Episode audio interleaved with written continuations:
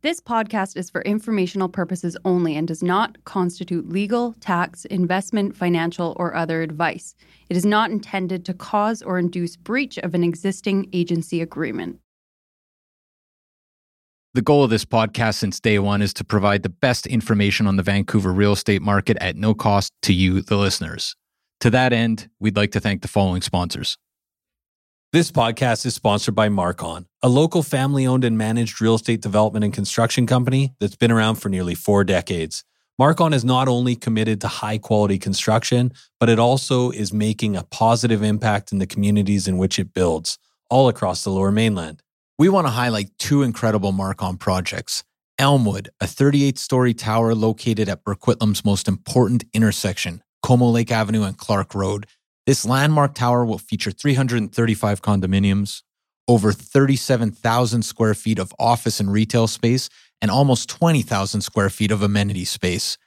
Elmwood has been incredibly popular with 80% sold currently, but they still have a great selection of junior one bedroom all the way to three bedroom homes remaining.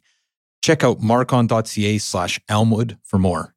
And Matt, we are also excited about Soenhaus, Marcon's newest community in West Coquitlam. With 165 homes ranging from junior one beds to three beds, Soenhaus offers the perfect West Coast aesthetic with a more nuanced Nordic inspired design. Register today at marcon.ca slash Soenhaus. That's S O E N H A U S. Or you can learn more at marcon.ca or follow them at Instagram at Marcon Homes. Marcon, building for life. Hello? Hello? Hello? This is the Vancouver Real Estate Podcast.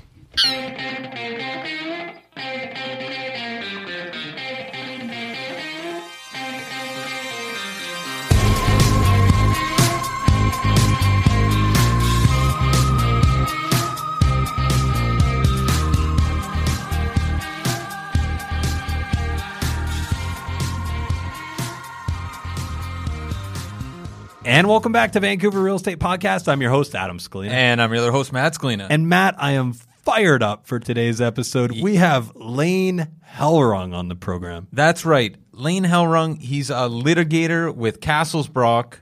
Did not bill us hour, hourly. He did not. Yeah. He's taking a percentage of this show. Uh, We've got him on retainer. Fifteen percent of the website. Yeah, yeah exactly. No, but it was a great conversation. We are covering pre-sale condos today. And the nice thing uh, about this, and I, I don't necessarily think we fall into this category, but I would say real estate agents generally from a personality perspective are optimists right i think they see the glass is always half full right sure Lean is comes from the other side, not Yeah. necessarily pessimistic. He's but optimistic. He yeah, he's His not, clients are pessimistic. After they went through the process.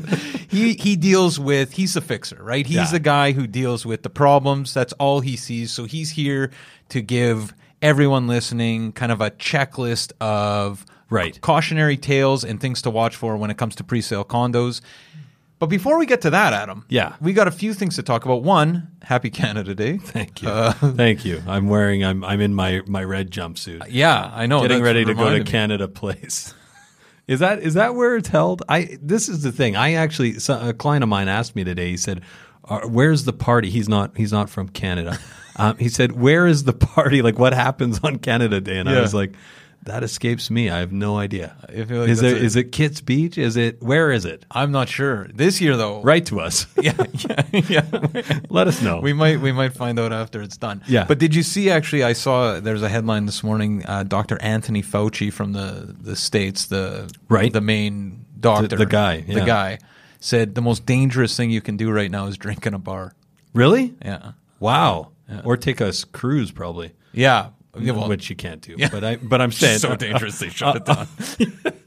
but literally, the most dangerous thing you can do is drink in a bar. which totally justifies my drinking at home. Yeah, Uh, exactly. but exactly. um, but happy Canada Day, yeah, uh, yeah, nonetheless. yeah, absolutely. Um, Matt, this show is phenomenal. This one's really exciting. We've got we. I think we go in more depth and more detail about pre-sale condos than we ever have on this program today, and we've kind of got the lawyer's take, which.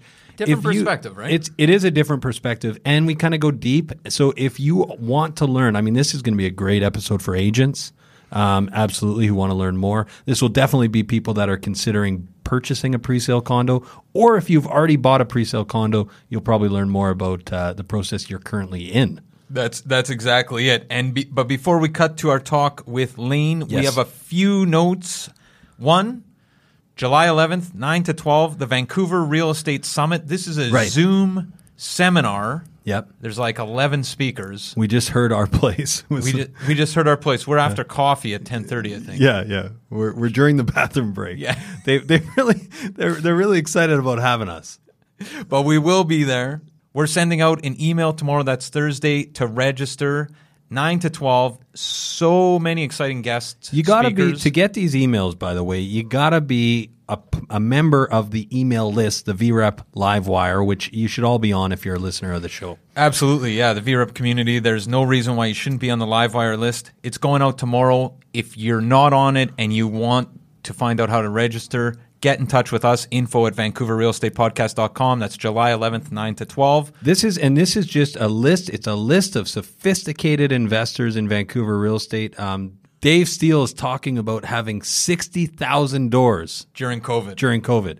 If you can't learn something from Dave Steele about real real estate investing, I don't know what's wrong. Well, you know what? And they also have guys talking about storage Right. uh, as an investment. Uh, there's, uh, let's put it this: Kyle Green's making an appearance. There's, Yeah. there's a lot uh, of great speakers lined up. It's going to be a great morning, not to be missed. I can't wait. We also got the Sellers Club. This is the Vancouver Real Estate Podcast Sellers Club. Yes, this is an exclusive group, it does. It- but it's growing is. so quickly. It is. It is. It's hard. We. It's hard to stretch mahogany, but we'll try. We're just trying to grow the room here. Um, but it is an exclusive club. Uh, we can't wait because we're right now. We've already sent out basically the sold plan, which is start on launch date plan, um, bringing your ho- Vancouver home to market checklist. Um, we've also got a cleaning checklist that got sent out. Um, if you're not on this list, I mean, really, you, you got to be on this list. This, this, there's if you have a home that you're thinking of selling. You want to be on this list. You're Sure. also like, what's up next? So we got the. So your home hasn't sold. I'm sent. Yeah. So I'm. That that's in the works. I'm working on that right now. I, I love that as a resource. Um, I'm also sending out some spring, summer cleaning contacts. Uh, these are people that we've worked with before, like, for example, curbside pickup, like saving money on having stuff transported throughout the city. Um, way, way more affordable than certain junk removal companies that I uh, that will remain nameless. Right. And really, Matt, these resources are just are just the best resources for selling your home. and ongoing. So s- head over to VancouverRealEstatePodcast.com, sign up, Sellers Club. You won't be disappointed. Yeah, you'll have to actually put Sellers Club in the in the title of the email.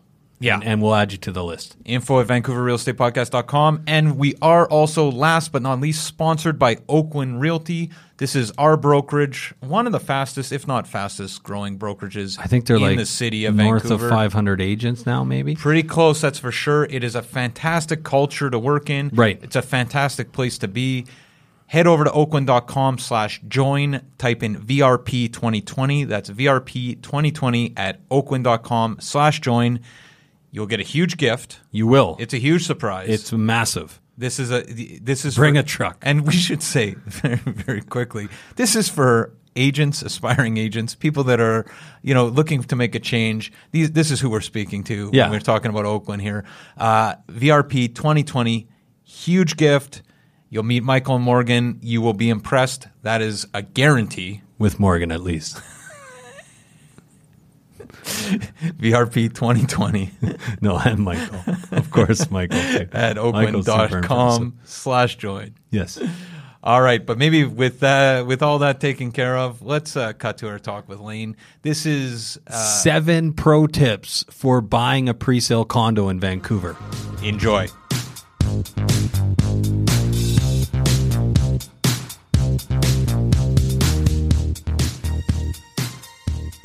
Okay, so we're here with Lane Hellrung, litigator at Cassels Brock. How you doing, Lane? Good. Thanks for having me today. Yeah, thanks so much for taking the time uh, to join us here. Yeah, Lane, can you maybe start by telling our listeners a little bit about yourself? So, I'm a lawyer in Vancouver. My legal practice focuses on business and real estate litigation. So, that means I'm usually brought in when there's a problem, or I'm, I'm brought in to do some risk assessment about a potential problem. Uh, most of my cases are in court, but sometimes I do arbitration. So when you're uh, dealing with real estate, you're basically the only times you're seeing people are when they're unhappy. Almost all of my clients are unhappy. I mean, you know, you're, you're suing someone or you're getting sued. Yeah. Um, what I can offer is to try and make the best of the situation. Right. In in real estate work, usually there's a deal to be had. I mean, you guys have been through the situation before where someone's trying to get out of the contract. Usually, you can make an adjustment to the purchase price and make it happen. So I'm really trying to connect those two players, and the landscape is essentially the court litigation. How often do like is there a, a percentage would you say of your courses that of your cases that end up actually going to court? If I had to ballpark it, I'd say about 95% settle. So, Settle, so, right. so most cases settle, and this is one of the things, unfortunately, you learn in practice. You might have rights on paper, but actually enforcing those rights can be a pretty expensive process. So I, I'm hopeful today we can talk a bit about um, some of the risks in real estate, especially in pre-sale contracts. Right. Well, this, this is why we we asked you to come on is is basically to really focus on the pre-construction uh, world of real estate, right? Uh, because it's it's a lot different than the resale world, and I think everybody in Vancouver knows about uh, pre-construction and buying uh, a pre-sale, and everybody probably knows somebody who's made a lot of money uh, buying a pre-sale over the last ten years. But I think where there's a disconnect is actually understanding what a pre-sale is. So maybe that's a good place to start, uh, Lane. Can you tell us a little bit about what a pre-sale contract actually is? So a pre-sale contract is a contract under which a purchaser gets the right to purchase a development unit from the developer once the development is completed. So this is a contract that you enter into sometimes months or years before the development is complete. And a lot of people have asked me, I mean, why are these contracts so long? Why are they so hard to understand? And I did a hearing um, a few years ago, and we spent five days arguing how to arguing over how to interpret these contracts. I mean, they're not straightforward. And the unfortunate reason that they're so complicated is because if I'm going to build something in three years and I'm going to have all these contractors and I'm going to have the city involved, there are a lot of unknowns. So I need to draft something fairly comprehensive to deal with all those unknowns. And I think that's the problem. It's human nature. We don't all review those documents in detail, and obviously new things can come up. Um, but my hope today is we can point out some of the, the key things that you should be looking for. I, I always thought it was to create realtor fatigue, which which is a byproduct of those uh, those contracts. Well, it, it's interesting. I mean, um, I've had people ask me a pretty pointed question, which I think is interesting. You know, why why do developers pre-sell? And, and I think pre-selling contra- pre-selling units is a great opportunity to say, hey, is there an interest in the development? And a lot of construction lenders, um, it's a pretty good indication if they're going to get paid on time. So they, they want to see good pre-sale numbers also. Right. So, you know, from a business standpoint, it makes a lot of sense. Um, but you are accepting some risk when you enter into this contract when you're going to move in in 2023. So we have kind of seven things you need to know before you buy uh, a pre-sale. But maybe we'll just start with this: is is that contract a fair contract in your mind? So it's interesting. Uh, the contract is drafted by the developer, Right. And, I- and I don't think the purchaser has much leeway. I mean, they can negotiate the specific terms of the contract. It's fair, I think, if you're selling to someone who's fully informed, and that's how the law works. And you know, the goal of today is not to get into the nitty gritty because because it's pretty complicated. But how the law essentially works in British Columbia is we have a disclosure system and you get um, essentially two key documents. You'll have your contract purchase and sale. That's obviously the most important document. The second document you'll have is a disclosure statement. And this is something lengthy which talks about the development and about the developer.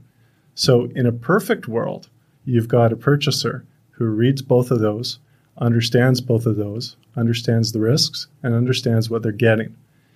The reality, as we all know, is a lot of people don't read these contracts or understand them. Um, I'm a lawyer, and coming back to that uh, story I told you about two minutes ago, I mean, we had a five day hearing to talk about what these contracts mean. And this is a bunch of lawyers in the courtroom. I don't expect a lot of people actually understand them. And that's one of the reasons I thought it was interesting to do this podcast. I'm involved in a case about canceling pre-sale contracts right now, and I've talked to a number of people who just don't understand how these contracts work. And and are you are you finding there's an uptick in business right now with coronavirus and kind of the uncertainty of of uh, the market Yeah. and also the world? Well, well, uh, yeah, and just to kind of add to that, um, when people have made a lot of money on their pre-sales, usually they're not calling their lawyer, right? They just want to complete on it, and and and problems go away. Yeah, our But it's problems are not noticed when you're up 100k. exactly. But it's when you feel like you might be down or or that it wasn't a great investment. Often, when when you're calling a lawyer, I would imagine. So let's go back to 2014 to 2017. I mean, you're riding the market, market's going up. Um, usually, if there's any dispute between parties involved in real estate development, you can cut a check, you can work it out. Um, we're in an interesting space right now. Um, what I'm seeing in the market is I'm doing a ton of commercial leasing work. So, commercial tenants, retailers who want to get out of their leases, uh, landlords who want to keep people in. So, I'm seeing a lot of that. That's keeping me busy. The other piece is um, we've got some developers failing, which is unfortunate, but it's part of being in business. And you've also got people who are trying to get out of deals right now. They're probably, their business is not doing as well. They might not be able to afford a purchase. So that's, you know, another side of what I'm doing right now. I haven't seen this in pre-sales, but I have seen this in kind of the resale market. Oh, interesting. So you haven't seen uh, an uptick in in pre-sale activity, really? So, in terms of just personally in my office, um, I know there's more real estate receiverships in terms of you know failed developers. I haven't seen an uptick personally in in people who are looking to get out of pre-sale contracts. Um, I know there's some of that going on in the city right now. Right, right. So maybe let's move to number one, Matt. Drum roll. Number one: understand what you're buying. A contractual interest. So, so this is, I think, one of the most important things you've got to be thinking about when you're buying a pre-sale. There's a difference between a pre-sale contract and your standard form purchase and sale agreement when you're buying something that's already built.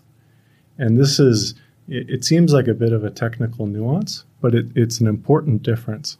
So when when you're buying that pre-built property and you've got a contract of purchase and sale, if the deal falls apart, you can, in some circumstances, sue and enforce the contract and get that deal to happen. That's called specific performance. When you're dealing with a pre sale contract, what you've got is a contractual right to purchase the development unit. So you only get an actual interest in the land, an interest in the property, once the deal happens. So pre deal, what you're dealing with, um, pre completion, so if the deal doesn't happen yet, what you're dealing with is a claim for damages. And where I see the big problem, and we'll talk about this a li- little bit later today, is I buy a pre-sale today. Um, three years down the line, it doesn't happen for whatever reason. I mean, the developer cancels the project or something changes in my own circumstances. Um, that's very different than if I have a contract that I've just entered into that you guys have helped me out with that'll close in two months.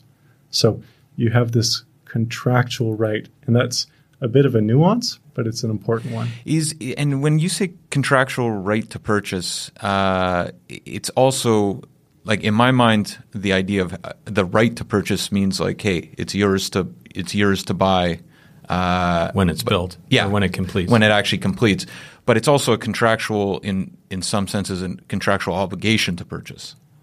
You do. It's it's an obligation. I mean that that's what I'd call it. Um, what I think is tough though, and I, I want to give you guys an example because I think examples are the best.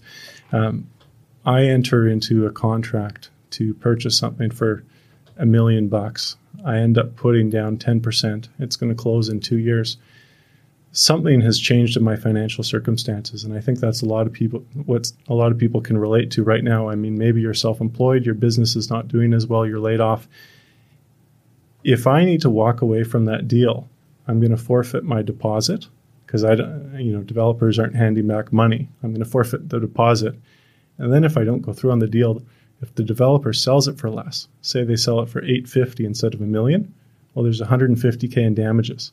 So I lost my 100,000 deposit. I lost 150K in damages. I'm in the whole 250K, all because I lost my job. And, you know, I mean, we all hope things are better for us in the future, but, you know, two years out, it is hard to predict. So, um, what I think about pre sales, and you should just be conscious of it, and we'll be talking about it today, is there are a lot of contingencies that can arise because of the timeline. Mm-hmm. And I think the timeline can give you some fantastic leverage on your money.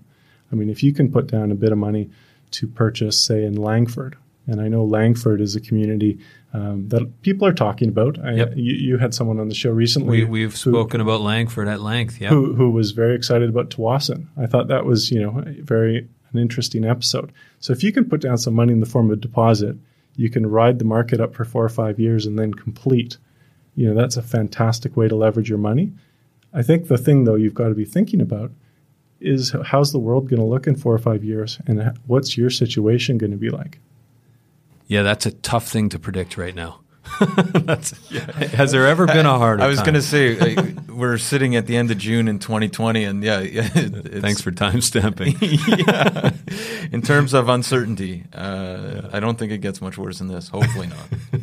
but but I think one of the things that's um, useful to think about, and, and I'm not trying to dissuade anyone from entering into a pre-sale contract. I think it can be a fantastic uh, purchase or investment.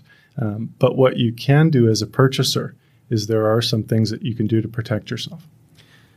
So, so what are some things you can do, Lane, to protect yourself? So we've just talked about the fact that it's just a contractual interest, um, but there are a few things that you can be looking at. Number one is read the documents. Um, that's really key, and I, I know it won't be easy for a lot of people, but number one, go through the documents. In my view, it's very helpful to have your own realtor I, I know most developer, most developers or all developers will have their realtor, but you should have your own person. You've got your realtor. Once you've signed the documents, how it works is you'll get the purchase and sale agreement that'll be executed. You'll get the disclosure statement, and then you'll have what's called a seven day rescission period. So, under law in BC, you have seven days to get out of your contract. In those seven days, if you have any hesitation whatsoever, I think you should go see a lawyer. And this can be the person that you're going to hire eventually to do the deal once it completes. And they can go through the documentation in, let's say, an hour or two, and they can kind of hit the highlights. So, realtor, uh, lawyer, and I'd say the, the third piece is do some due diligence on the developer. Uh, look at some of the projects the developer has done. And in my case, I would talk to some people I know in the industry and say, "Hey, what do you what do you think about this developer?" Mm-hmm. Lane, we we always uh, talk about we've talked about the rescission period on on our show before. Um, we often like to think of it as as you can kind of pull the plug on the deal or collapse the deal for any reason at all. Like you go to sleep, you have a bad dream about the project, you wake up, you you, you collapse you the walk deal, away. you walk away, um, which is different from a transaction in resale. Is that are we thinking about that correctly? Yeah. So just in the pre-sale context, I'll nuance that a little bit. Um, a lot of people use subjects, and I'm sure in the resale market you've seen some pretty crazy subjects drafted. Mostly by Matt. well, I, I, I, won't comment on realtor drafting. There, there, there are wonderful courses offered by the association. I, have seen some great contracts, uh, but it's mostly bad contracts that keep me busy. Um, so, so just going back to conditions, I've, I've seen people use conditions in a very silly way as kind of the get out of jail card. I, I don't think that's the right way to use conditions. I think you should draft something that's clear that achieves the outcomes you want. That's in the resale market. Going back to pre-sale, I mean, it's as you say, you've got these seven days from the time you get the disclosure statement to sleep on it. We talked about doing some due diligence. I think ideally you do that before you sign the contract, but but you can do it then. Once you've signed the contract and those seven days have lapsed, you might, and I say might, get another opportunity for your rescission rights if there are is um, certain changes, uh, like the developer goes into receivership and bankruptcy, they have to file a new disclosure statement. You might be able to get it out then, but those circumstances are fairly limited. So once those seven days runs, um, you're either going to complete and get the get the purchase. You're not. You're going to pay some damages, or um, you might have a right to sue. So uh, to go back to the question, you know, once those seven days are up, I think you should be pretty prepared, absent something exceptional, to buy the place. Right, right. So I'm, I'm just going to recap on some of this before we move to number two. So you're buying a contractual interest in a property, um, and then you need to be doing your due diligence, which is obviously reviewing the documents, making sure that the developer has a, a good, solid reputation, and being aware that you have a, a rescission period. Yeah, I, I, I think that's um, a pretty good summary. I mean, we, we can move on to the next point, but I'll I'll just kind of highlight this. I mean, I was involved in a deal where if you read the disclosure statement, you would have known the developer was a pretty bad guy. Um, right. Or, it's usually or, early on when they talk about the history of the, yeah. the, or, or the people involved in the development group. Right. But it's funny. I mean, you know, um, a lot of people don't read them, and that's unfortunate. Right. Don't name names. Yeah, that's that's kind of hilarious though, because presumably uh, in that write up about uh, the the directors of the company, they usually put a good spin on it. So imagine what it would, if if it read poorly. Imagine how bad the guy was in real life. Right. Uh, number two. Yeah. So the project may not complete on time. So this is this is an interesting aspect of buying a presale. So, you know, it's 2020, and I know we're in the middle of some very unusual, you know, a biz- an unusual business environment. Um, but if you're looking at a pre-sale, I mean, a lot of these projects are going to complete between 2021 and 2023. I know a five-year period's long, but it's usually a few years. So what you'll have in the contract is usually an estimated completion date, and then the other piece is you'll have an outside completion date. So let's say the estimated completion date is June 2021, a year away, and the outside completion date is January 2022. So it means that they can um, extend that date up until the outside date. Um, the thing that I think you have to be mindful of very practically is if you have a very firm move-in date, um, it might not happen. And I, I mean, I want to use my, I'll use my own circumstances in my life just to illustrate the point. Um, my wife and I just had a baby. Uh, Congratulations. Yes. Oh, that's why I look so tired. that's beside the point. Um, so our daughter's eight months old now.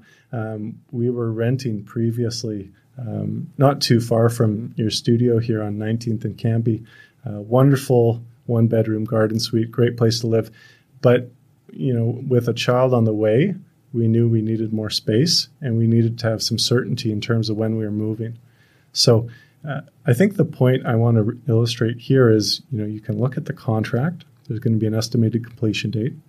There's going to be an outside date by which it has to be completed, but when it actually happens is a bit up in the air. And I, and I, and I think people think about this. Well, you know, I read the contract. It says that date. I'm, you know, I should be ready to move in a month or two before.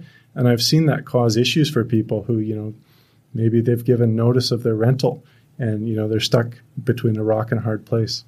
Right, and and I feel like at least in my experience, certain developers are better at hitting, hitting those, targets, hitting those targets than others, um, and and there's certain buildings that will be left unnamed, but right. one downtown I'm thinking of that was like eh, how how the delays were it was an exceptional circumstance I yeah. think but man yeah you were you were waiting for it was years after when they were first talking about I, completing. I also think as purchasers, we often have the best case scenario in mind, and we think about that date, and we're like, "Wow, there's a you know they'll probably meet that date." But in reality, with all the red tape in the development world, and with the city of Vancouver, typically. Th- those dates often are are the, the outside date is probably exercised more often than we think. Yeah, it's interesting. I mean, I've certainly talked to people who've had to move back in with their parents who are, you know, couch surfing. And I think that's a tough situation to swallow when you, you know, you've put 50K down, you've waited two and a half years, and now you're being told, you know, there might be a few more months. I, I personally, I think that's tough. So, what kind of uh, remedies, if any, in this situation are there for uh, ongoing delays? So, the developer um, has to disclose uh, th- this comes back to the disclosure system. So the developer has to disclose on a continuous basis changes to material facts. And, and that's defined in the law, and I won't get too technical, but changes um, to the estimated completion date, if they're significant, have to be disclosed. and the developer has to make that disclosure reasonably promptly. If that disclosure is not made, um, you can sue for damages, and we'll talk about this later. The problem, right, is you know if you're talking about a few months' rent, um, your damages aren't going to be huge. A lawsuit is probably a lot of work for that. I think the thing that a lot of people aren't aware of is we've talked about delays, but this can also cut the other way. There are certain con- contractual provisions that the developer can give you fairly short notice that you have to complete. And I don't know if you if you've seen that in, in your practice, but sometimes it can be a matter of weeks. Right. Well, yeah, yeah. Often it's you're kind of waiting, and it's like, oh, 10 days, 10 days, 14 days, right? That's the. Yeah, I don't have my finger on that, but I know it can be pretty quick. It's Yeah. tight. Yeah. It's tight. Yeah. so so so I have told clients who are you know nervous about that kind of situation, um, make sure you have pre-approval uh, for your financing. You got to be on top of the development. Um, you know, there's there's no excuse to not be checking your mail when you're going to be moving in a few weeks. Right. So, number three, what you get might be different than what you ordered. Sounds like Panago. This is. Uh, I thought that was a very very catchy title. Um, Wait, that's not Panago's slogan, though. no, no, no. Just my experience. We're going to get sued. I know, yeah. Uh, Are we actually, Layne? well, hopefully Panago isn't listening. Um, John Panago. so, so you guys, um, as you know, sometimes these contracts can have fairly um, short timelines for the pre-closing inspection. And you, you know, you bought this thing three years ago. You, you're going to see it, let's say, a, few weeks before it's complete. Sometimes you won't have enough time to actually do anything about any changes, and that's what um, we're really talking about now. If you expected to get X, and actually what you get is Y, uh, what can you do about it? And this goes back to the documents we talked about.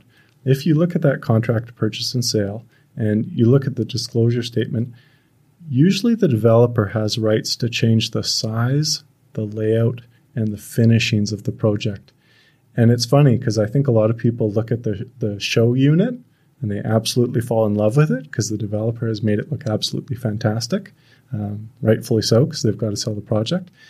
And you know that becomes your expectation but the problem is you get something a little different. You find out a few days before closing there's not really much you can do about it so you end up closing Look for the sticker items not included. It's usually on millwork. Uh, you know, that's that's one of the a lot of the custom built-ins are never included, right? So Right. I feel like in in often what you hear about too is that second bedroom uh, that on paper looks like oh yeah second bedroom uh, yeah that should be fine and in in real life it's it's it's quite a bit smaller than people eight by eight, imagined. Yeah, yeah. What what can you do in that situation? Like so. The floor plan is uh, there's been slight modifications to the floor plan. Uh, the square footage seems off. What what what can you do as a buyer? so hopefully by that stage you've engaged a lawyer to help you with the closing uh, often the developer has a recommended lawyer and sometimes that can be the right person to go with but in many cases it's worthwhile having your own lawyer who you maybe have had a business relationship in the past what you're probably going to have is a claim for damages um, if if what is delivered deviates from the contract. So so the contract gives a little wiggle room to the developer. You get your lawyer to look at it, and what you're buying is actually beyond that deviation. Right. You'll, you'll have a claim for damages. This this comes back to the problem though. You know, if if I've got a slight reduction in square footage or my finishings are a bit different, am I really going to go through a Supreme Court lawsuit to get get those damages? W- one thing to think of, and this is how a lot of pre-sale litigation happens, is there's a few purchasers in the same situation, and and they band together and do a lawsuit against the developer. So that's an option. But I think the takeaway here, at least for me, is you're you're not guaranteed, and you're probably not going to get exactly what you ordered or what you looked at. Right, and and we've talked in the past about uh, about all sorts of things that you don't consider. You know, whether Right. it's you know you walk out on the balcony and you're staring into an electrical pole that you Right. would have noticed and potentially not bought it if you knew about. But uh, it, it's definitely the case that it, it's very hard to build something with the exact square footage quoted three years ago. Yeah.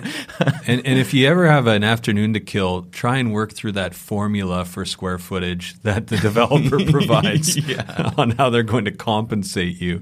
Um, isn't that thing just a, I mean, it's, it's like what they don't do price per square foot, right? It's kind of, it's extrapolated by, it's, it's a, it's a fun one to look at anyways. Yeah. I've had to do a few calculations with it. Uh, anyways, that's uh, so. I guess uh, do you, do you have more on that Layne, or should we move on to the next one? So, so let's uh, jump to the next one. Uh, I think we titled it "In in rare cases, the project is never completed." So this is, um, in my experience, it's exceptional, but it does happen. One one example, and, and people have maybe heard of this, is there was a project in Richmond that was canceled last year. Right. Um, kind of a famous situation, or at least in the real estate industry. Yeah, Anderson Anderson Square Holdings, and the developer canceled, and I think 36 of the purchasers have now sued. And what they're suing for is the developer canceled the projects they had purchased at a project they had purchased at a certain price, and they're suing for the uplift in prices. And what the developer had said is, I'm never going to be able to do it by this completion date, and I have a dispute with the contractor. So that was the developer's basis for moving out. And the the point I'd like to make is, you know, purchasers have a lawsuit. Maybe they'll get some money, but what they're out of pocket is they're never going to own that unit. They might have put a deposit down and waited a few years, and at best they'll get some money a few years down the line. And in the interim, they have to fund legal fees. So, what's nice is when you're buying in the resale market, you know, contracts are fairly short fuse. I mean, deals get done pretty fast. And this is just, you know, another problem with having, a, let's say, one one to five year window where things can happen. Yeah, that seems like a, a, a tragic situation for somebody who, you know, especially someone who's potentially scraping to get into the market, right? You get in, you're seeing, say, through 2017, 2, 3, 4% month over month where condos are increasing in value. Right. Uh, you're, you're potentially renting or living in your parents' basement or whatever situation, but you feel, you're feeling very confident because you've made that purchase and you're good. And then Yeah. you're told at the end, actually, no, uh, hey, we'll give you back your deposit, but uh, thanks, but no thanks, it's not happening. And potentially, you're you're looking at things that are now 100k more than they were when you bought. Yeah, and the and the emotional wreckage of you know having picked the furniture, the, you know the paint palettes, everything that you've planned and already imagined yourself living in this place, right? Especially as a first time home buyer. Yeah, So, so I, I agree. I mean, I, it's not a common situation, but it does happen. I mean, you just think of someone that entered into a contract in 2013. They, they saw that huge lift. They, they thought, you know, this has been a great investment. Contract gets canceled in 2017 or 2018. Um, you're in a tough situation, especially if you're on a fixed income. Right, right, and th- and this is I think goes back to the to the point of uh, you know there's some there's some known well known developers with great reputations in the city. Uh, I think it's it's uh, of paramount importance to do your due diligence and make sure that you're you're dealing with with somebody who's done it before, knows what they're doing, and uh, and has a track record of getting the job done. And, and just to that point, I mean, we did talk about you know developers canceling projects. Um, that that project in Richmond is an example. The other thing we're seeing a bit more of, and we talked about this at the top, is um, developers who are going belly up on projects. And we won't go into the technical part of the law, but essentially, if a project goes belly up, there is an opportunity in certain cases for the bankruptcy, let's call it a receiver, to cancel the contracts and resell for more. So that, that's another situation where this can happen to you. And that's all the more reason why you got to do your due diligence on the developer. I mean, good people right now are going under. That's mm-hmm. very unfortunate. It's just part of being in business. But at least you've done something to protect yourself that I think will help you sleep better at night if this happens. Really sound advice. So, uh, number five, there are restrictions on getting out of the contract. So we talked a little bit more, and I think it's because it's such an important point. We should talk about it again. So you enter into the contract, you you go to the sales office, you look at all the marketing materials. And one thing I want to say about marketing materials is you got to read the fine print at the bottom. And you guys know, and I'm sure you've prepared many of them, it says at the bottom, these are not representations or warranties. You got to look at the purchase materials. That's Matt's headshot. so that's the first thing. I mean, I, I think a problem often arises because people love the marketing materials and, you know, great photos, they look good. Um, but what you've really got to look at, and this is the more important documents, are the purchase and sale agreement and the disclosure statement. So we talked about when you get that disclosure statement, you've got that first uh, seven day period. And, and I think you called it just, you know, sleep on it, you have a bad dream and you're out. Sure. Yeah. The, the other aspect we talked about is that rescission right. So that right to walk away on seven days notice comes up again in limited circumstances, like the developer goes under, they have to file a new disclosure statement. Um, but as soon as that first seven day period is up, you should be re- able to complete so, one way to get out of the contract is rescission, which we just talked about.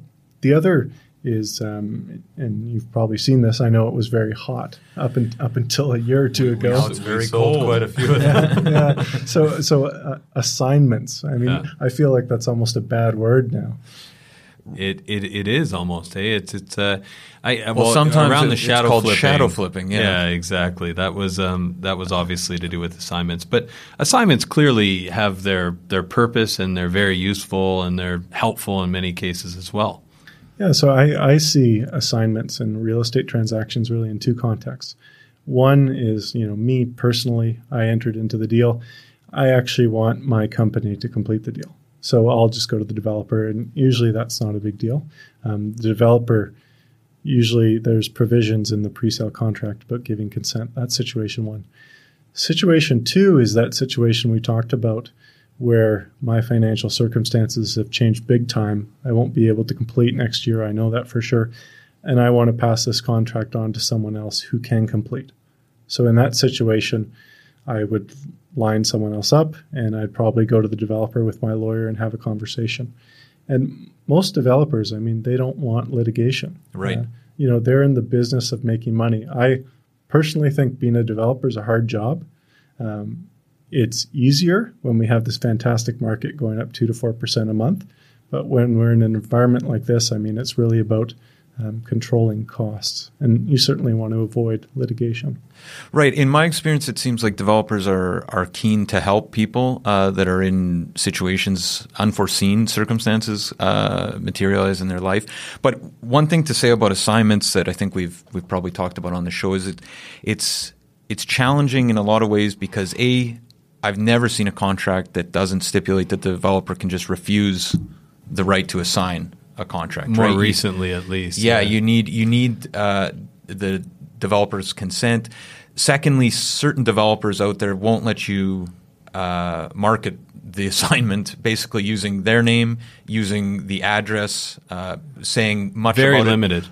Put it on MLS. You're not allowed to put it on MLS. So you're you're literally trying to market saying brand new one bed in North Van on Craigslist uh, to sell. Like it's a very challenging um, it's a very challenging thing to do, especially in, in markets like we have right now. Yeah, and then the last point is obviously the developer often wants uh, a percentage of the assignment, right? There's an assignment fee associated with, you know, one percent, three percent, five percent, etc. Right?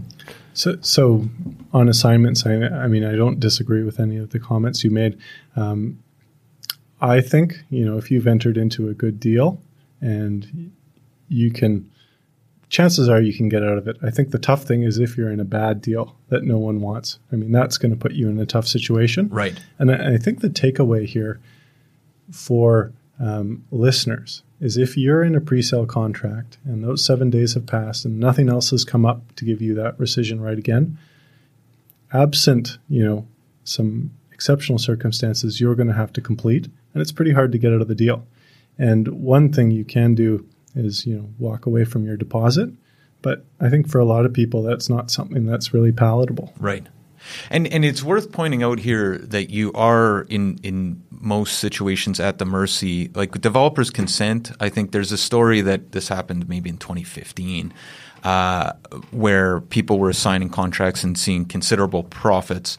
And I know there was a developer that will uh, be left unnamed here that basically right before they provided consent saw what the the purchaser was selling it for and shook them down for another 10 or 15k to get the signature. Like it's literally uh, and and his consent was everything right? Or the deal collapsed. So there's there's definitely uh, you're at the mercy in a lot of ways to to getting that consent and I know there are pretty specific rules now about assignments and um, increases in value, and I don't have my finger on that, but that is just something else to be pretty mindful of. Mm-hmm. Maybe moving on to number six, Layne. Expect some growing pains post completion. So this is interesting. I mean, the upside of buying a pre-sale is you get something new, and I think that's fantastic because usually if something's new, it won't have a ton of problems. I mean, that's not always the case, um, but I'd say that's usually the case. So, one of the best things about buying a new presale is you get a warranty, um, which is great because um, you're not going to get that on a resale unless someone gives it to you in the contract. Right. So, you, are going to have your 2, 5, 10. Um, but you might have some problems. I mean, I, I just moved into something that's new, and you know, there's a few small things to look at. Um, and that's just something I think you have to be prepared to deal with versus if you move into something already built. I mean, you could run the dishwasher, you could use all the appliances. You know, all, I, I'm just, you'll get to try those during the pre closing inspection. But you know, if it's already built, you'll you'll really get to do that. Well, and there's also that that kind of when when I think of new buildings and growing pains, you think of kind of trying to establish a culture uh, with the strata, building the strata, what it, what type of strata it's going to be. Almost inevitably, there's break-ins in a new building in the first year where you have to revamp the security. Um, there's definitely growing pains. Yeah, yeah. and yeah. strata, and and often we see the developer, whatever the uh, strata fee that they assign at the pre-sale, it never actually lines up with what the operating budget has to be. So you often see that that strata fee going up after the first significant first growing pain. Well, that's interesting. I mean, that that I think is the bigger growing pain for people very practically. I mean, I've been told by a realtor, and I won't name the realtor, to to expect a strata fee increase of fifty to hundred percent over what you're told. Wow, that's interesting. Yeah, I mean, I, I, it's a new territory with uh, insurance now as well, right? I, I think that so would that, be potentially what they were referring to, right? Is that and that actually speaks that that actually speaks to kind of the uncertainty where if you buy something in the context of say 2017, 2018 uh, and you're completing today, and suddenly your strata insurance premiums are much higher than you ever expected, and the water deductible uh, is much higher than you expected, and your personal insurance is higher than you expected. There's there's those unforeseen circumstances. And this sure. is the misconception that people think that because the building is newer, that the premium's going to for some reason be lower but it, it what we're seeing actually is a lot of brand new product downtown now is sitting with a two hundred and fifty thousand dollar water deductible, wow. um, and it, it has no bearing on the fact that yeah, it's twenty. It's I just saw a twenty sixteen building with a two hundred and fifty k water deductible. I think it went up from yeah like something like twenty k, right? Just crazy. Yeah, huge, huge jumps, obviously, but that's a separate, uh, separate yeah. conversation we could have for an hour. So, well. so we've we've went through three, six pitfalls or things you should know. We have one more, and I feel like we're pretty negative on pre-sales here. Give us some give us some good news here, Layne. What, why should we be buying pre-sales? So number seven is it's a fantastic purchase in the right circumstances, and this comes back to something I said earlier, um, just just about leverage. I mean, you can get into a great market a few years down the line, put down a reasonably sized deposit. Maybe you don't have all the cash in hand, and then in three years the property's increased a few hundred k in value. I see that as uh, the number one reason or, or, or the top advantage of pre-sales. Mm-hmm. Right. I mean, it's it's worth pointing out, right? You're you're only into it for well, somewhere between ten to twenty percent usually is the deposit. Um, but uh, you can often, or we've seen people often double that uh, pretty yeah. quick in a in a rising market. Yeah, Matt. But just to, in thinking about that, so if you did put down, say, a deposit of twenty thousand dollars or twenty percent of the purchase price, I should say, um, on a on a million dollar condo, and that condo goes up by 10% over the three years, say, for example, you're, you're basically making, you know, 50, a 50% return on your money invested. Leverage is a beautiful thing, Adam. That is for sure.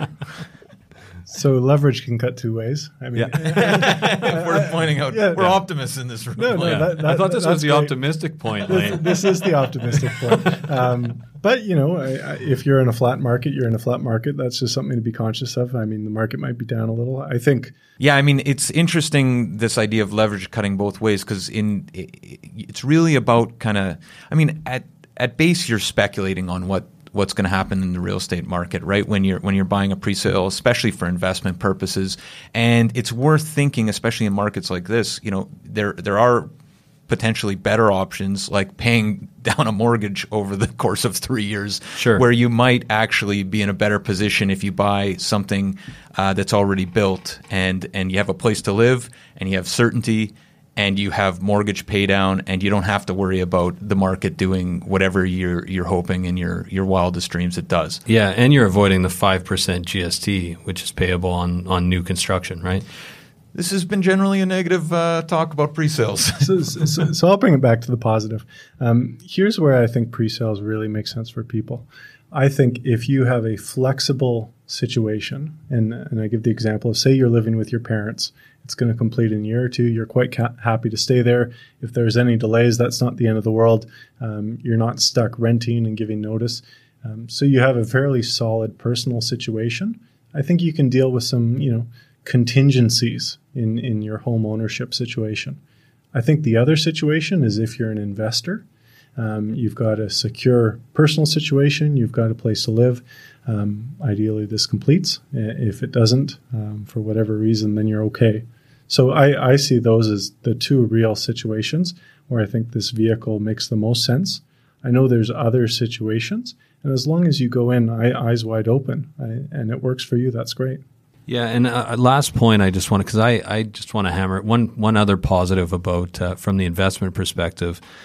You know, we had a client who bought a pre-construction townhouse in Squamish, and he was an investor, he bought it. He had a couple years before he has to complete on it, and he was able to negotiate a two year rent in place.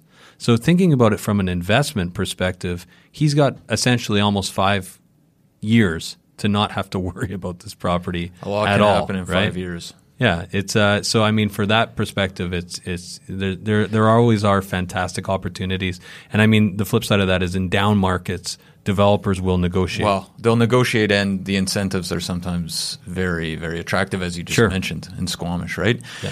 Well, th- that's great, Layne. Thank you so much for your time. A lot of uh, a lot of things to chew on there for sure. How can people find out more about what you do over at Cassels Brock?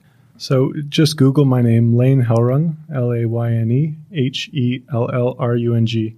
And my phone number and email is on the website. Uh, give me a call. Happy to chat through any issues. Thanks again for your time.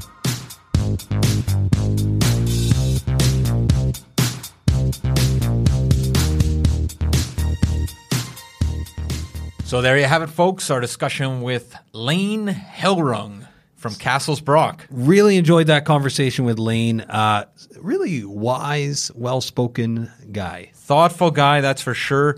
Also, Layne was one of the first people we've had back in the studio. Yes. Not I tried to shake his hand. It was it was yeah, embarrassing. Was, that was awkward, yeah. I know. I like ran at him. I was like, Layne, bear hug. Uh, no bear, no mask bear hug. Want a sip of my drink? Yeah, no. It and I I I just I sometimes lose the plot. I, I forget that we're in these times, and I and I was keeping my distance after, but I did go in for the shake. That's right. Um, old habits die hard around here. well, here. you know what? And I, I it was exciting to have him in the studio for sure. Social distancing, of course. But uh, we're hopefully getting back to the to the real studio. Yes, I can't wait. As long as the, The, bento news box, remains, yeah, as long as uh, the news continues to be positive, we will be back at the bento box. I cannot wait. Ramy, uh, I haven't seen him in a long time, but I understand he's growing his hair out. Is that right? No, I just made that up. But I, I have a feeling. I don't know if he's had his post-COVID haircut yet, but uh, we're excited to see. Absolutely. So, what else do we got before we go? Well, we're still in the process of writing our talk. What is really going on in the Vancouver real, estate market? Which uh, Um, Taylor Steele came up with that title, that- not us. that was Taylor um, Steele's title. we'll just but- have to fill it in now. we're gonna sh- we're gonna shoehorn in whatever we talk about into that title. Yeah. but uh, It'll be good. that is July 11th, nine to 12, the Vancouver Real Estate Summit. Gonna be great. We're sending out the registration form tomorrow to the Livewire list, so stay tuned for that. We also got that Sellers Club. Yeah, Sellers Club. And here's the thing if you are on the live wire, you're not necessarily going to be getting the resources for the seller's guide. So if you want actually the selling resource, just send us a quick email. We'll add you to that list. And uh, we are revamping the site to make sure that there's a spot for you to, to sign up directly, um, which will make it easier. But for the time being, just put Sellers Club in the subject of the email and we will get you on that list. You can do all this at vancouverrealestatepodcast.com and so much more. That is where we have the back catalog. We have tons of resources.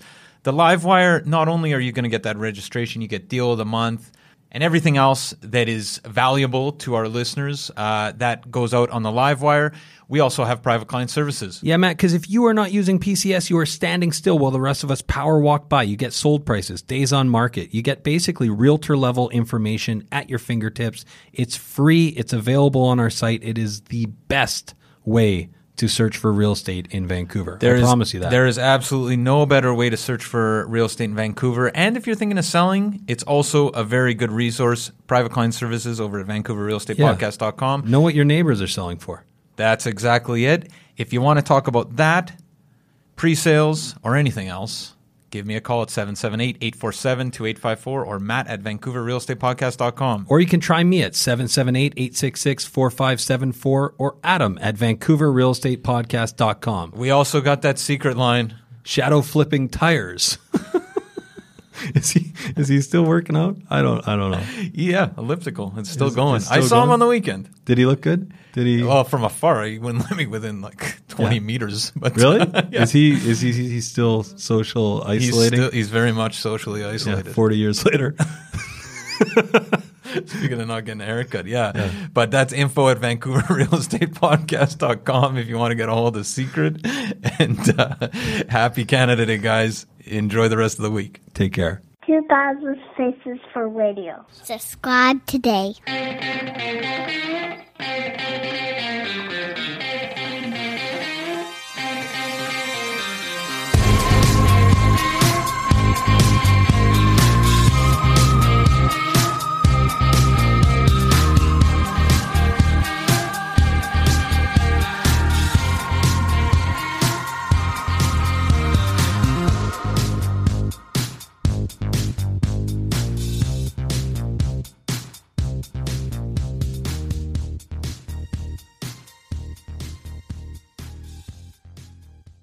Hey everyone. Pardon the interruption. We just want to take a quick minute to thank the following sponsors who make this show possible.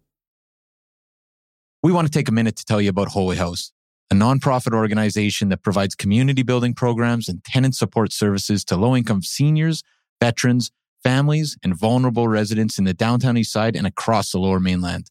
Melissa from our team has been volunteering at Holy House. Melissa, what's been your experience?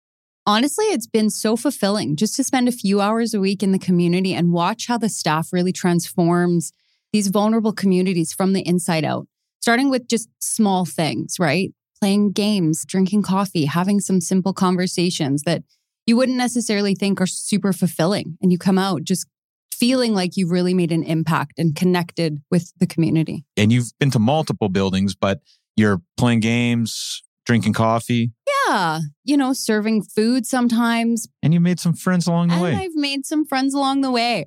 It's really helped me be more present, actually, in those moments of just, you know, realizing how simple life can be to make an impact, right? Fantastic. And if you want to learn more, you can definitely check out Jenny Conkin, co-founder of Holy House, who is a past guest fan favorite on the show, or head over to holyhouse.ca where you can donate or volunteer. And they're looking for both donations and they definitely like volunteers. That's holyhouse.ca. Vancouver needs your help. Be part of the solution. We are also sponsored by Oakwyn Realty. This is our real estate brokerage, best brokerage in the city, hands down.